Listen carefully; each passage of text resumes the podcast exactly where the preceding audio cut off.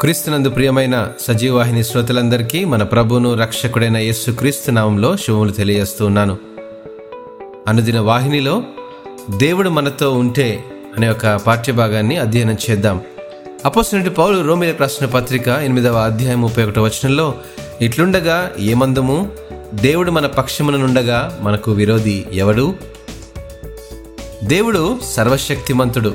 ఆయనకు అసాధ్యమైనది ఏమీ లేదు. మనలను భయపెట్టేవి మనల్ని వెంటాడి వేధించేవి లేదా మనల్ని అంతం చేయాలనే ఎటువంటి ఆయుధమైనా మన దేవుని ముందు నిలబడలేవు. మన దేవుడు మనతో ఉంటే మన శత్రులకు భయమే కదా? మనం విశ్వసిస్తే దేవుడు మన పక్షమున ఉంటాడు మనతో ఉంటాడు. మనలను భద్రపరుస్తూ ఉంటాడు. ఇక శత్రువుకు లేదా అపవాదికి అసలు స్థానం ఉండదు.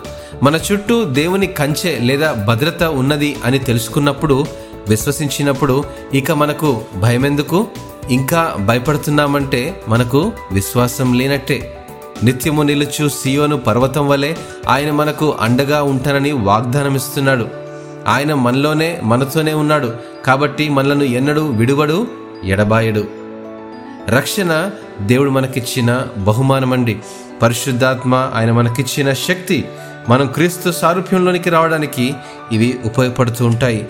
మనం ఇంకనూ సజీవ లెక్కలో ఉన్నామంటే దేవుని ఆశీర్వాదాలు అనుదినం మనపై కుమ్మరించబడుతున్నాయి.